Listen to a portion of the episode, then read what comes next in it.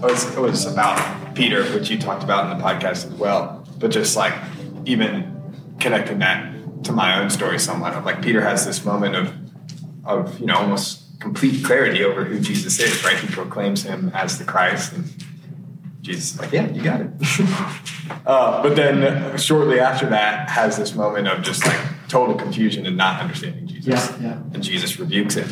And uh, what I said to Katrina was like, I think, um, yeah, like that doesn't make Peter's moment of clarity less true or less real. Like that is still true and real just because he gets it wrong right after. and that Jesus does correct him and, well, at some level, rebukes him at least. Yeah. But doesn't, isn't like, all right, Peter, you can get out of the 12 now. Yeah. See you later. Like you got it wrong or you got it right, then you got it wrong. Now see you later. He's No, like, you got it right.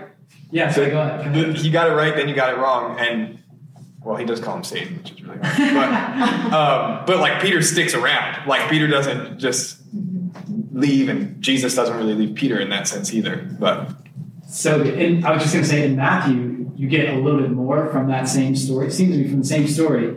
They're having that same conversation, and that's where Jesus says, like, "You are Peter. Upon this rock, I will build my church." Like in that same conversation, he's basically like, "Upon this rock, I will build my church." Get behind me, Satan. You know, like because he is affirming, but also he's Jesus has this way of sort of like pulling you in and also pushing out the parts of you that have to be cast out. You know, it's like pulling in the uh, the truth and, and casting out the demon at the same time. It, it's just to pause on that for a moment. We'll, we'll sort of get into this, but but Peter is totally like right.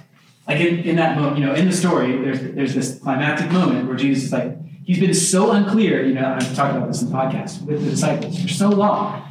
And uh, and then they, he reaches this moment where like he's been super unclear the entire time. And then he's like, "Who do you say that I am?" You know, and it's it almost feels unfair from the start. It's like, why why don't you just tell them who you are? You know, like you could just say, "I am the Christ." Who do you say that I am? And then they can give the answer back, like any good teacher would, or whatever. They can just repeat the thing that they've heard. But he doesn't. He he sort of he like wants to know what are you gathering from this. And so they're like, well, some people say these different things, and they're sort of confused. But then Peter is like, "You are the Christ." And you're like, "Yes, this is this is the moment. This is the climactic moment where someone gets the right information." Like if you've ever read uh, read Young Life or something like that, I think that's that's what you're aiming for, right? It's just like you just you want someone to be like, "Yes, you have the right information." You know, you don't say it that way because it sounds it, it's I'm, I'm purposely belittling it in a way, but sometimes you can you can sort of belittle it on accident. You're just like, I just want you to know this information about Jesus, and then I say Jesus died for your sins, and then you're like, Jesus died for my sins. You're like, yes, you know, and it's just, and you and it's kind of like that's the climactic moment, right? And so Jesus lets this moment happen, but then it it sort of he he also lets it all fall apart, and you might even say he causes it to fall apart because right after Peter says, "You are the Christ." Jesus could have stopped the conversation. He could have been like, yes, you know, like stand up, raise your hand, let's say a prayer. You get it, you know. But instead, he's like, okay, sit down. I'm gonna die.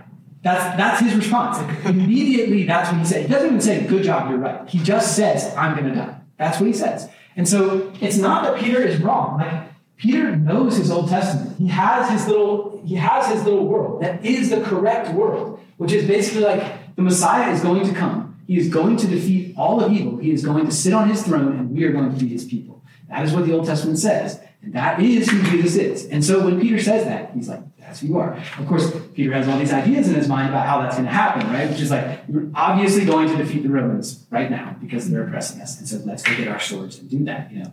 And then Jesus says, um, I'm going to die. And he doesn't say, I'm going to die. He says, because that might be one thing. It's like, okay, like all the great kings die at some point. He says, I'm going to be murdered by the people that you think I'm going to defeat.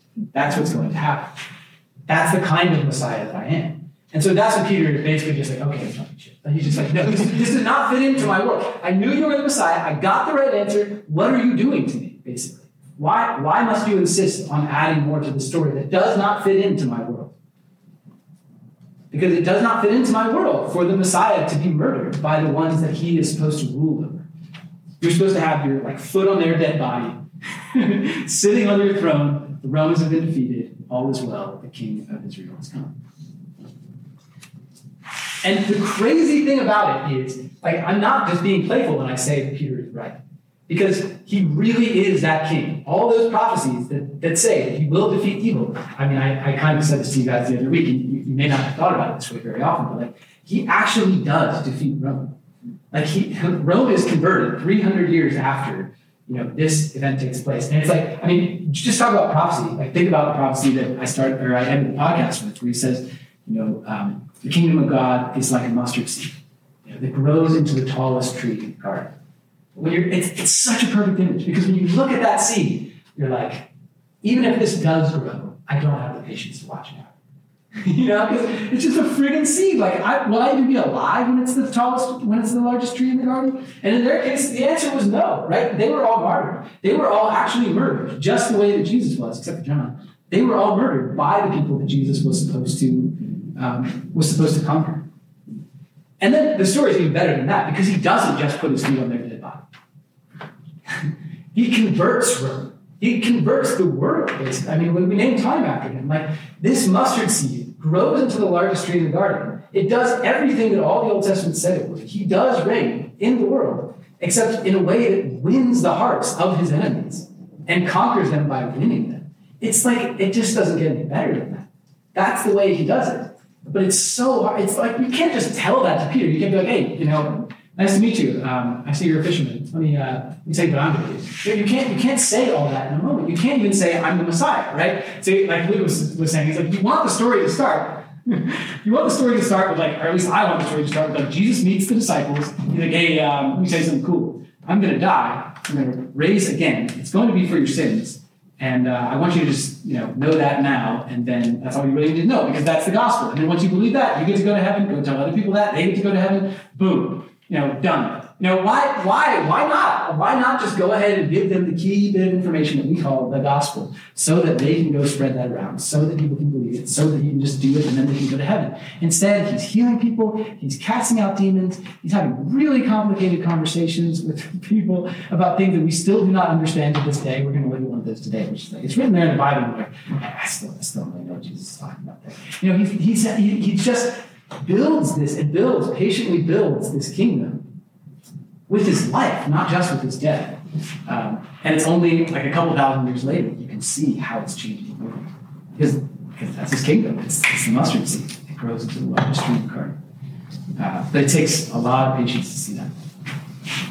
Like, was that Jesus building the church on Peter an intentional decision for the future, like for us, modern world?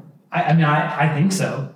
I, I think everything with him was intentional, and to some degree, not at the same time. I, I don't think Jesus had a had a bird's eye view. Um, we'll talk about this more next week. Um, but where he he was just you don't want to picture him as just this sort of godly being that's like knows exactly how everything is going to happen. Because he's in the garden of gethsemane you know on the, on the last night. And he's like lord like is this the way this has to go? Like can't you take this cup from me? Do i have to die this way? Do i have to give myself up to you know to the gentiles like this and so in those kinds of moments, you're like, wow, he was really living this moment by moment. Like he was making these decisions. He was praying to God, even to, that he would be delivered from that moment and still went to that moment.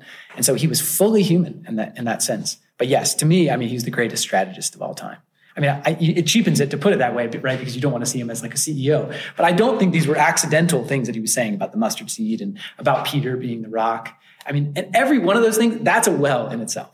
Like Peter, the rock, that you that he builds this church on. In a lot of ways, he's not a rock. So there's this amazing irony in it. He also like walked on water. So he's the rock that walked on like you know what what sinks better than a stone? Nothing sinks better than a stone. He also sunk when he was trying to walk on water, and yet you, you see what I mean? And yet Jesus lifts him up. Like it's crazy. Like he's the one that walks on water and doesn't walk on water. He's the one that obviously should sink in water, and yet Jesus somehow makes him not and he's the one that the church is built on who sinks and also walks on water. You know it's just and that's what the church is. It's like the thing that sinks and doesn't sink at the same time. It's like like how is how is there even still a christian church? It doesn't make sense.